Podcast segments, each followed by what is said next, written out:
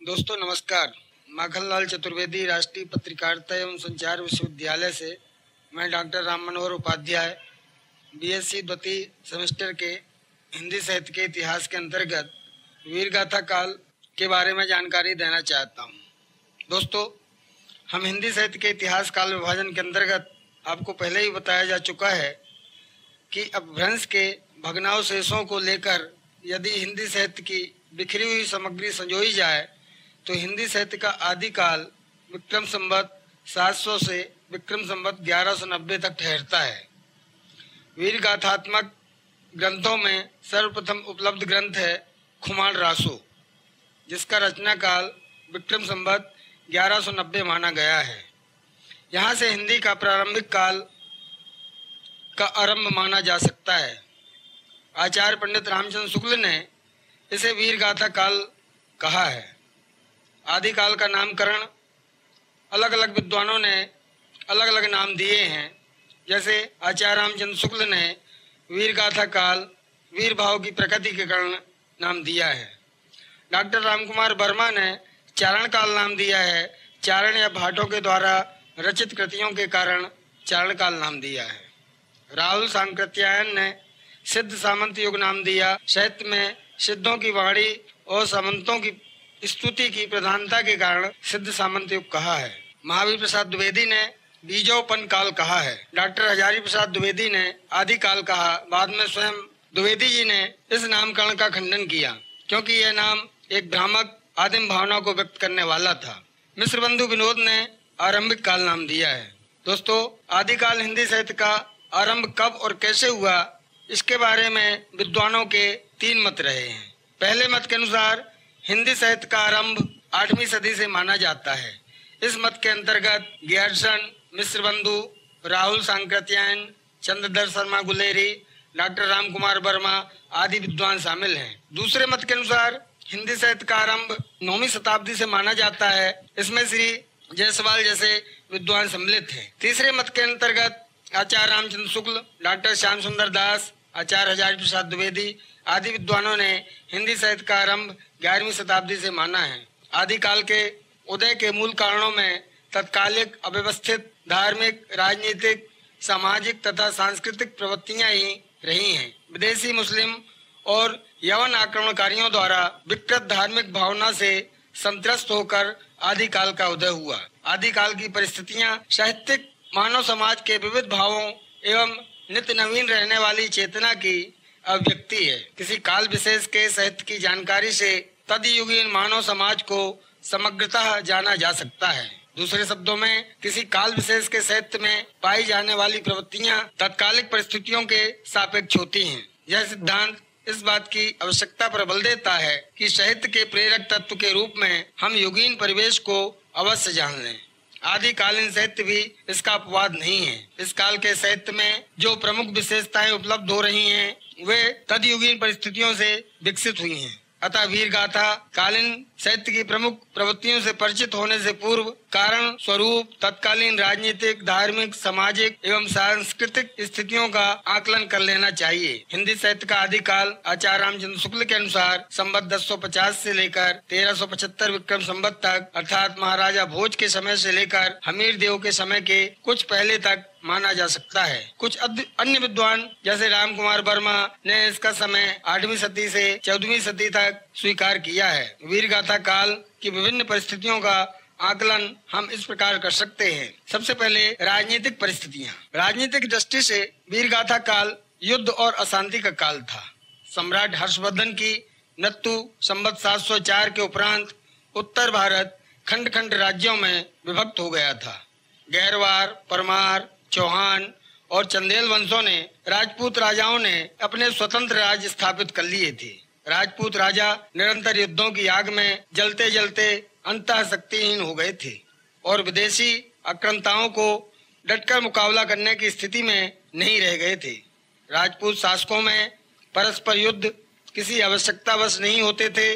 कभी कभी तो सौर प्रदर्शन मात्र के लिए भी युद्ध किए जाते थे।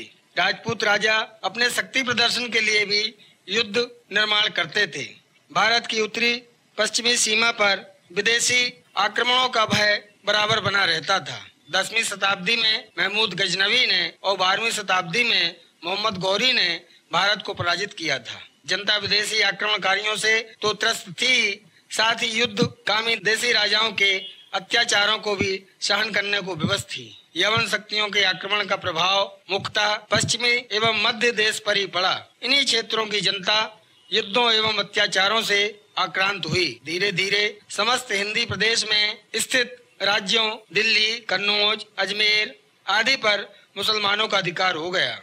राजनीतिक परिस्थितियों के आधार पर यह कहा जा सकता है कि आठवीं शताब्दी से चौदहवीं शताब्दी तक का यह कालखंड युद्ध, संघर्ष एवं अशांति से ग्रस्त रहा। राजाओं में संकुचित राष्ट्रीयता थी। व्यापक रूप से समूचे भारत को एक राष्ट्र के रूप में नहीं देखा गया।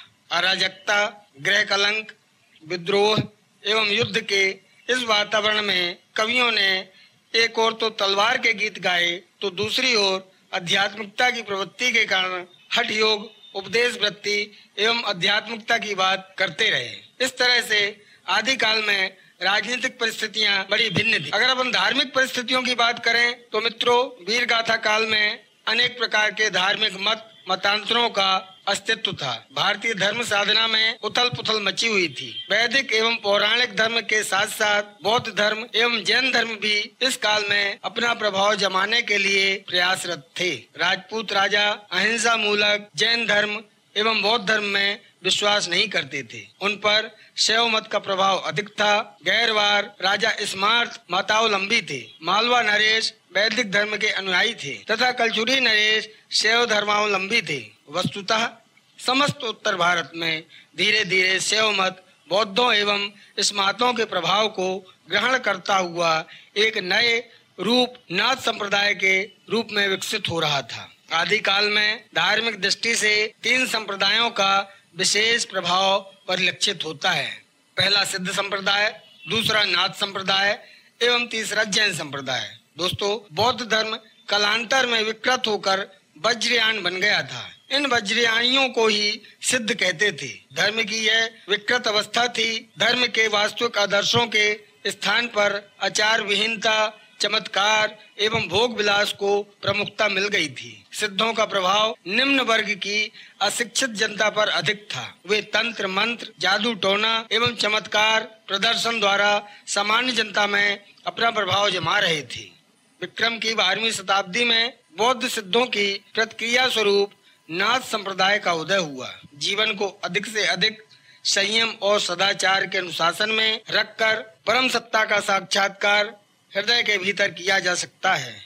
नाथ पंथ के प्रवर्तक गोरखनाथ ने इसी का प्रचार प्रसार किया। नाथ पंथ में योग पर विशेष बल दिया गया। साथ ही वर्ण व्यवस्था का विरोध एवं आडम्बरों का खंडन किया गया। भारत के पश्चिमी प्रदेशों, विशेषकर गुजरात में जैन मत का बहुत अधिक प्रभाव था। जैन मुनि धार्मिक तत्वों का निरूपण अपभ्रंश भाषा में कर रहे थे। स्वयंभू, पुष्पदंत, हेमचंद, धनपाल जैसे अनेक कवियों ने अपनी रचनाएँ जैन राजाओं के संरक्षण में लिखी। बौद्ध धर्म की विकृति का प्रभाव जैन धर्म पर पड़ रहा था और यह भी अपने आदर्शों से दूर हट रही थी। बौद्ध एवं जैन धर्म में आई विकृति से वैदिक एवं पौराणिक धर्म में आई विकृति से वैदिक एवं पौराणिक धर्म में भी इसका प्रभाव स्पष्ट देखा गया। वैष्णवों के पाँच रात्र शैवों के, पाशुपत और साक्यों के त्रिपुर सुंदरी संप्रदायों में बौद्ध धर्म की पूजा पद्धति एवं वामाचार का प्रभाव परिलक्षित हो रहा था। कुल मिलाकर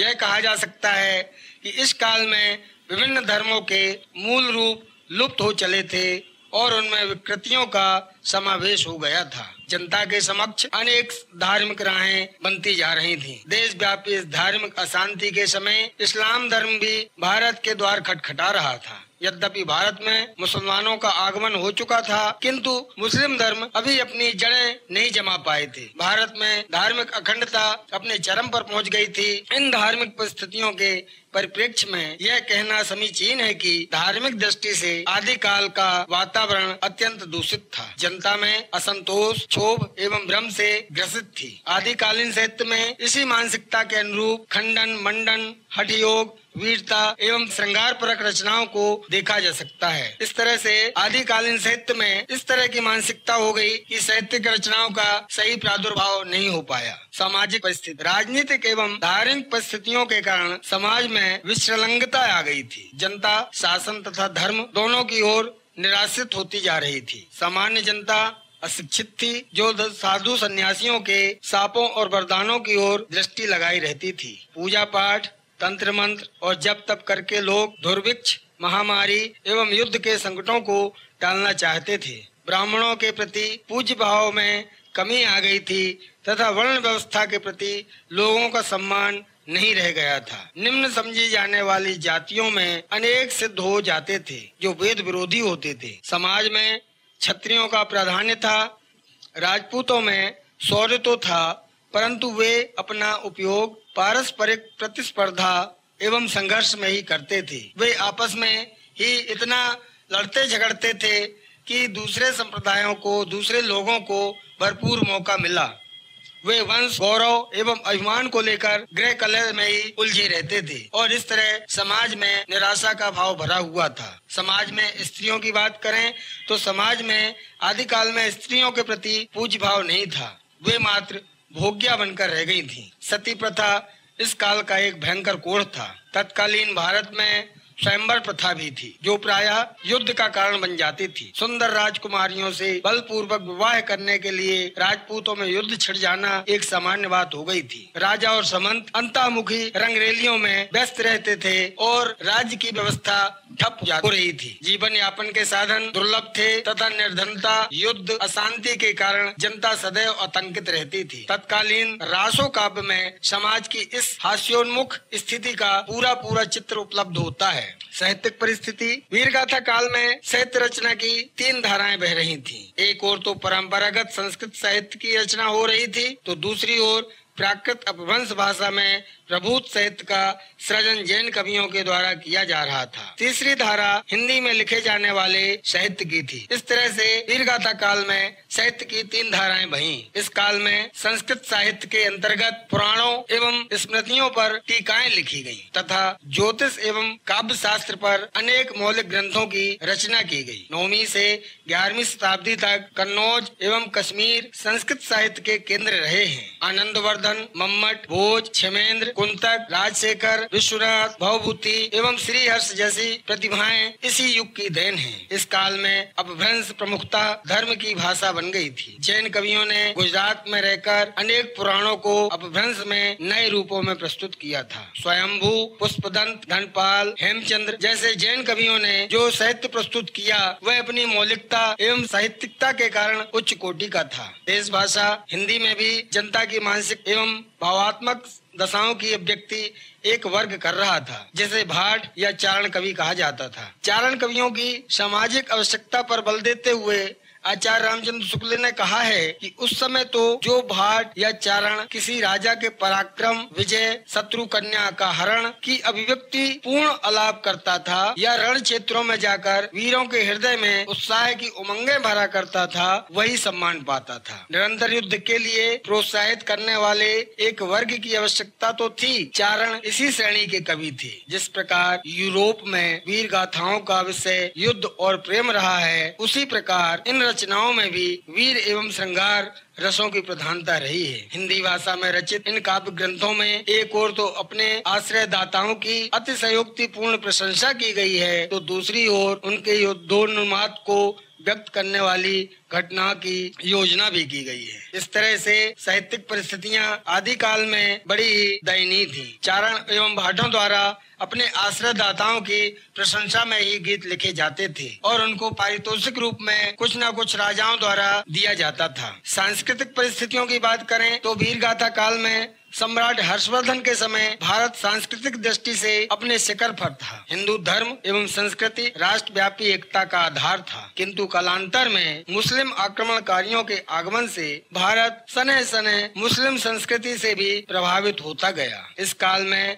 मुस्लिम आक्रमणकारियों को ने अपनी संकीर्ण दृष्टिकोण एवं धर्मांतता की भावना से प्रेरित होकर भारतीय संस्कृति के मूल केंद्रों, मंदिरों, मठों एवं विद्यालयों को नष्ट करने का पूरा पूरा प्रयास किया और कुछ हद तक सफल भी रहे। हिंदुओं की स्थापत्य कला धार्मिक भावना से ओतप्रोत थी तथा अत्यंत उच्च कोटि की थी। प्रसिद्ध इतिहासकार अलबर्नुई ने कहा कि हिंदू कला के अत्यंत उच्च सोपान पर पहुँच चुकी थी, परंतु मुसलमान जब उसके मंदिर आदि को देखते थे तो आश्चर्यचकित हो जाते थे। वे ना तो उसका वर्णन कर सकते थे और ना ही वैसा निर्माण कर सकते थे। इसलिए वो उनको नष्ट करने का पूरा पूरा प्रयास करते थे। संपूर्ण भारत में अनेक मंदिरों का निर्माण आदि काल में ही हुआ था। जैसे आबू का जैन मंदिर, खजुराहो का कंद्रेश्वर मंदिर, पुरी, भुवनेश्वर, वेल्लोर कांची आदि के मंदिर इसी काल की देन है। मुस्लिम संस्कृति का प्रभाव आदिकालीन हिंदू संस्कृति पर अनेक क्षेत्रों में पड़ने लगा था। चाहे वो उत्सव हो, मेले हो, परिधान हो,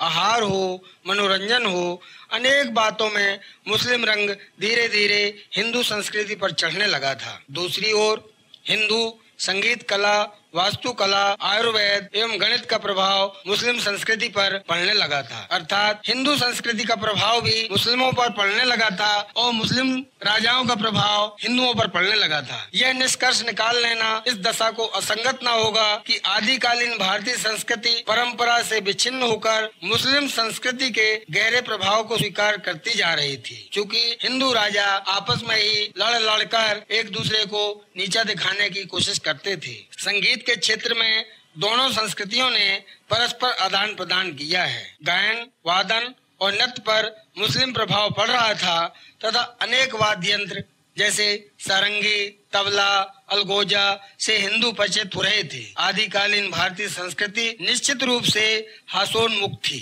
आदिकालीन सिद्ध और नाथ सहित सिद्ध कवियों की परंपरा सातवीं शताब्दी से लेकर तेरहवीं शताब्दी तक मानी जाती है। ऐतिहासिक दृष्टि से इन कवियों की परंपरा बौद्ध धर्म के विकृत रूप के अंतर्गत आती है। सिद्धों ने जिस प्रतीकात्मक भाषा को अपनाया, वह संध्या भाषा कहलाई। विद्वानों ने संध्या भाषा का अर्थ संध्या काल की भाषा, अभिसंधि या अभिप्राय युक्त वाणी आदि से लगाया है। यह नाम सिद्ध सरहपा के दोहा कोष के व्याख्याकार अद्वैत वज्र द्वारा चर्या गीत के व्याख्यांतर, व्याख्याकार मुनि देव ने दिया था। सिद्धों की रचनाएँ चर्या गीत और दोहा कोष नाम से पुकारी जाती हैं। चर्या गीत गे पदों में है। छंदों के प्रयोग में पूरी अव्यवस्था मिलती है। सिद्धों की संख्या चौरासी मानी गई है। ये लोग अपने नाम के पीछे पा जोड़ते थे। जैसे सरहपा, लुईपा, सबरपा डुम्बिप्पा आदि। सिद्धों की रचनाओं का संग्रह सर्वप्रथम हरि प्रसाद शास्त्री ने बौद्ध गनाओ दोहा के नाम से प्रकाशित किया था, जिसकी भाषा प्राचीन बंगला थी। इसके बाद पंडित राहुल सांकृत्यान ने तिब्बत में बिखरी सिद्धों की अनेक रचनाओं को संग्रह रूप में प्रकाशित कराया। अनेक सिद्धों की वाणिया इधर उधर बिखरी पड़ी थी, जिन्हें हरिप्रसाद शास्त्री ने चर्याचर्य विनिश्चय तथा डॉक्टर सहीउल्लाह ने आश्चर्य, चर्याचर्य के नाम से पुकारा है। सिद्धों में सरहपा, सबरपा, लुईपा, गंडरीपा, कंडपा, विपाड़ा दाड़ीपा भदेपा, धामपा आदि प्रमुख हैं। सबसे प्रमुख सरहपा सिद्ध माने जाते हैं। इनका समय आठवीं, नौवीं सदी माना जाता है। इन सिद्ध कवियों की परवर्ती कवियों को महत्वपूर्ण देन थी। निर्द्वंद अखंडता जो कबीर की वाणियों में पूर्ण प्रखरता के साथ उभरी हुई है। कुछ प्रमुख सिद्ध और उनकी कृतियाँ इस प्रकार हैं। सरापा दोहा कोष सात सौ उनहत्तर ईस्वी में लिखा है। इन्हें सरहपाद नाम से भी जाना जाता था। इनकी बत्तीस रचनाओं का उल्लेख मिलता है। दूसरा, सबरपा, चर्यावाद नाम से लिखित 780 ईस्वी में इन्होंने चर्यावाद नामक ग्रंथ लिखा। तीसरा, लुईपा सवरपा के शिष्य थे। इनकी रचनाओं का उल्लेख नहीं मिलता है। चौथा डोम्बिपा बिरूपा के शिष्य थे। 840 ईस्वी में डोबी गीत का इनकी रचना है। पांचवा, कंडपा 820 ईस्वी में इनका समय माना जाता है। चौहत्तर ग्रंथों के रचयिता हैं। छठवा कुकुरिपा, इन्होंने 16 ग्रंथों की रचनाएँ की हैं। इसके बाद नाथ साहित्य की बात करें तो नाथ संप्रदाय के अनेक नाम सामने आते हैं, जिसमें प्रमुख प्रवर्तक मच्छेंद्र नाथ एवं गोरखनाथ माने गए हैं। नाथों का समय बारहवीं सदी से चौदहवीं सदी तक माना गया है, तथा हिंदी संत काव्य पर इनका पर्याप्त प्रभाव है। नाथों के आदि गुरु जिन्होंने अपने गुरु मच्छिंदर नाथ की नारी भोग प्रधान साधना पद्धति का विरोध किया था। सिद्धों की तरह नाथों की संख्या भी चौरासी बताई जाती है। गोरखनाथ की रचनाओं में गुरु महिमा, इंद्रिय निग्रह, प्राण साधना, वैराग्य कुंडलिनी, जागरण एवं शून्य समाधि का वर्णन मिलता है। गोरखनाथ ने सठ चक्रों वाला योग मार्ग हिंदी साहित्य में चलाया। नाथ लोग मूलतः सैव होते हैं। ये सिद्ध नरीश्वरवादी होते हैं और शून्य की उपासना करते हैं। नाथों ने उस शून्य साधना को ईश्वरवादी बना दिया था। गोरखनाथ अपने शिष्यों को नारी से दूर रहने का उपदेश देते थे। नाथों की हठ योग परक साधना आगे चलकर कबीर दास जी ने आत्मसात कर ली थी, जो उनकी वाणियों में स्पष्ट रूप से देखी जा सकती है। गुरु गोरखनाथ ने हिंदी में गोरख बोध नरवे बोध गोरखसार काफिर बोध आदि कृतियों का प्रणयन किया है। डॉक्टर पीताम्बर दास बड़वाल ने गोरखवाणी संग्रह में इनकी रचनाएँ संग्रहित की हैं। इनके अधिकांश ग्रंथ संवाद रूप में है। नाथपंथी एकेश्वरवाद में विश्वास करते थे। उनके संप्रदाय में मूर्ति पूजा और बहुदेववाद के लिए कोई स्थान नहीं था। आचार्य हजारी प्रसाद द्विवेदी ने कहा कि इनकी सबसे बड़ी कमज़ोरी इनका रूखापन एवं ग्रस्त के प्रति अनादर भाव था। नाथ लोग अपने गृहस्थ के प्रति बहुत ही अनादर रहते थे और इनके व्यवहार में बहुत रूखापन रहता था।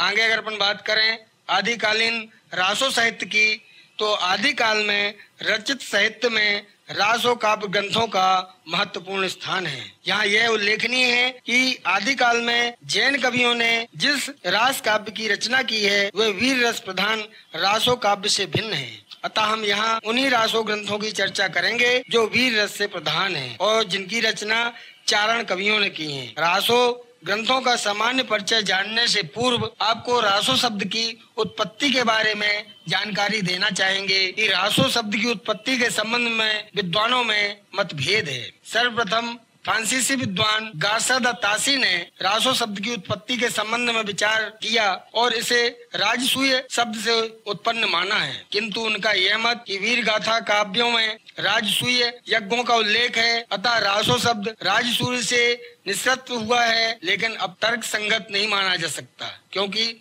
सभी चारण काव्यों में राजसूरी यज्ञों का उल्लेख नहीं मिलता। साथ ही ऐसी रचनाएँ भी मिलती हैं जो रासो नाम से अभिवित तो की गई हैं, परंतु उनकी विषय वस्तु वीरता परक न होकर प्रेम परक है।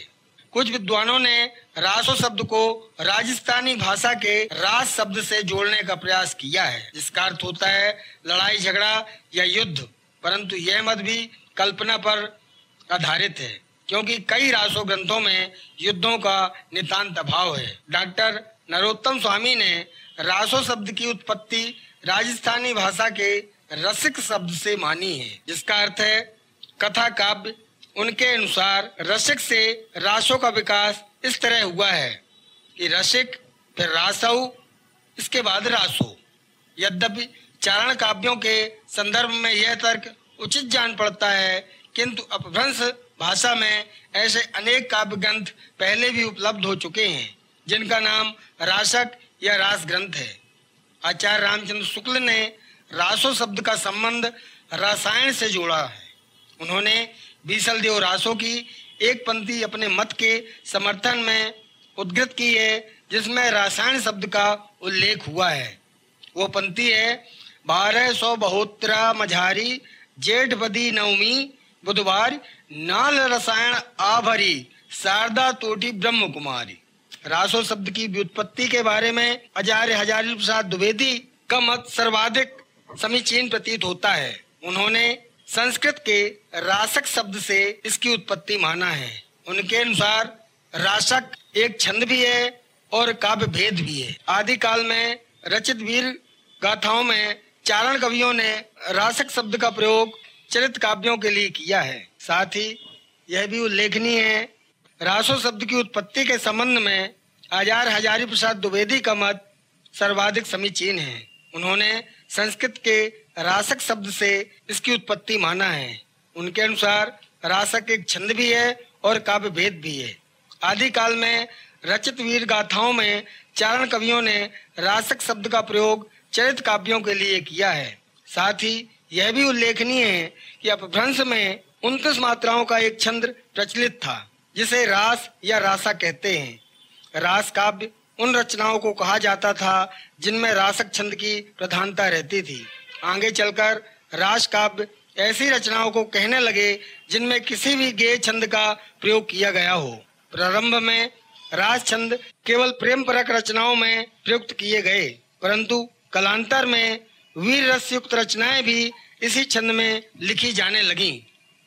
रासक शब्द में रासों की उत्पत्ति निम्न क्रम में हुई है। राशक, इसके बाद रासऊ, इसके बाद रासा, इसके बाद रासो।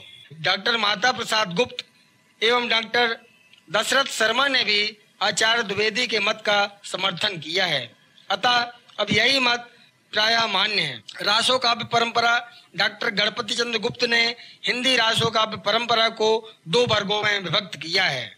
पहला वर्ग है धार्मिक रास काव्य परंपरा, दूसरा है ऐतिहासिक रासो काव्य परंपरा। धार्मिक रास काव्य परंपरा के अंतर्गत उन ग्रंथों को लिया जा सकता है जो जैन कवियों द्वारा लिखे गए थे और जिनमें जैन धर्म से संबंधित व्यक्तियों को चरित्र नायक बनाया गया था। डॉक्टर गणपति चंद्र गुप्त ने मुनि शालीभद्र द्वारा रचित भरतेश्वर बाहुबली रास को हिंदी का प्रथम रास काव्य निर्धारित किया है। इसी परंपरा के कुछ अन्य रास ग्रंथ एवं उनके रचयिताओं का विवरण कुछ इस प्रकार है। पहला बुद्धि रास शालीभद्र द्वारा रचित। दूसरा चंदन बाला रास। कवि आयुष रचित। तीसरा, जीव दया रास। कवि आशुक रचित। चौथा, स्थूली भद्र रास। कवि जीनी धर्म सूरी रचित। पांचवा, रेवंत गिरी रास। विजय सेन सूरी रचित। छठा, नेमीनाथ रास। सुमति गुणी रचित। सातवा, कच्छुली रास। प्रज्ञा तिलक रचित। आठवा, जिन परम सूरी रास। सार मूर्ति द्वारा रचित। नौवा, पंच पांडव चरित रास। शालीभद्र सूरी द्वारा रचित। और दसवा गौतम स्वामी रास उदय पंथ द्वारा रचित। इन सभी कृतियों में कृतिकारों का उद्देश्य धर्म तत्व का निरूपण करना है।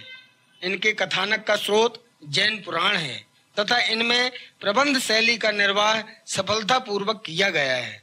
छंदों की विविधता इन रास काव्यों की प्रमुख विशेषता रही है। ऐतिहासिक रासो काव्य परंपराओं के अंतर्गत वे ग्रंथ आते हैं, जिन्हें वास्तविक रूप में आदिकालीन हिंदी रासो काव्य परंपरा में स्थान दिया जा सकता है। चारण कवियों द्वारा रचित वीर गाथात्मक काव्य इसी वर्ग के अंतर्गत आते हैं। हिंदी रासो काव्य परंपरा के अंतर्गत आने वाले इन ग्रंथों की सूची कुछ इस तरह से है।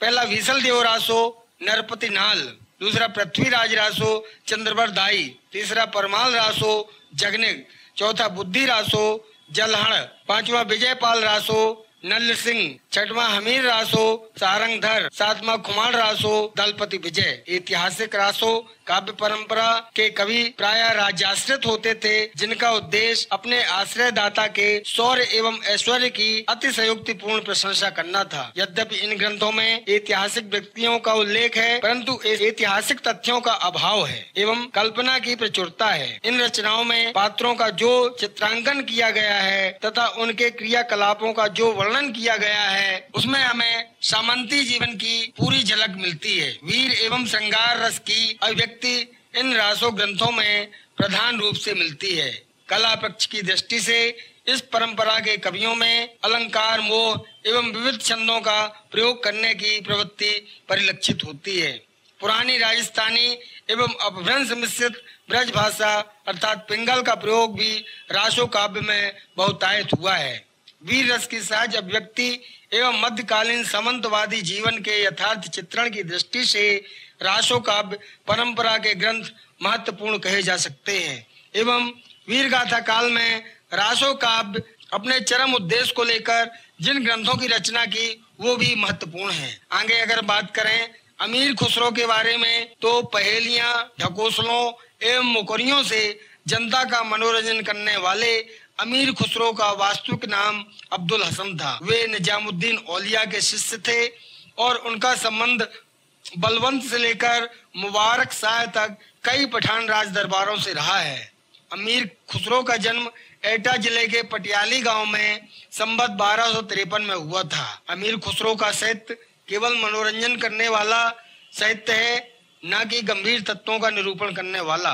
उन्होंने पहेलियाँ, मुकुरियाँ ढकोसले, दो सुखने आदि लिखे हैं, जिसमें अत्यंत सरल एवं प्रभावपूर्ण भाषा का प्रयोग किया गया है। प्रत्येक कालावधि में ऐसी रचनाएँ मिलती हैं जो महत्वपूर्ण हैं, किंतु सामान्य प्रवृत्ति के साथ साथ ठीक ठीक मेल नहीं खाती हैं। उस काल विशेष के लिए कुछ फुटकर रचनाएँ भी लिखी गईं। यद्यपि इन कालों की विशेष प्रवृत्ति के अनुसार ही इनका नामकरण वीर गाथा काल आदि काल या चारण काल किया गया, परंतु यह नहीं समझना चाहिए कि किसी विशेष काल में और इस प्रकार की रचनाएँ होती ही नहीं थी। भक्ति काल में, रीति काल में भी अनेक वीर वीरता पूर्वक रचनाएँ लिखी गई हैं और वीर राजाओं की प्रशंसा उसी ढंग से की गई है जिस तरह से वीर गाथा काल में हुआ करती थी या होती थी। पंडित रामचंद्र शुक्ल ने इसी आधार पर इसका नाम वीर गाथा काल, आदि काल का नाम वीर गाथा काल रखा है। दोस्तों, आगे वीर गाथा काल के बारे में और जानकारी देने के लिए और परीक्षा उपयोगी अन्य प्रश्नों की जानकारी देने के लिए आपको दोबारा से मैं आपको कुछ बताऊँगा। तब तक के लिए धन्यवाद।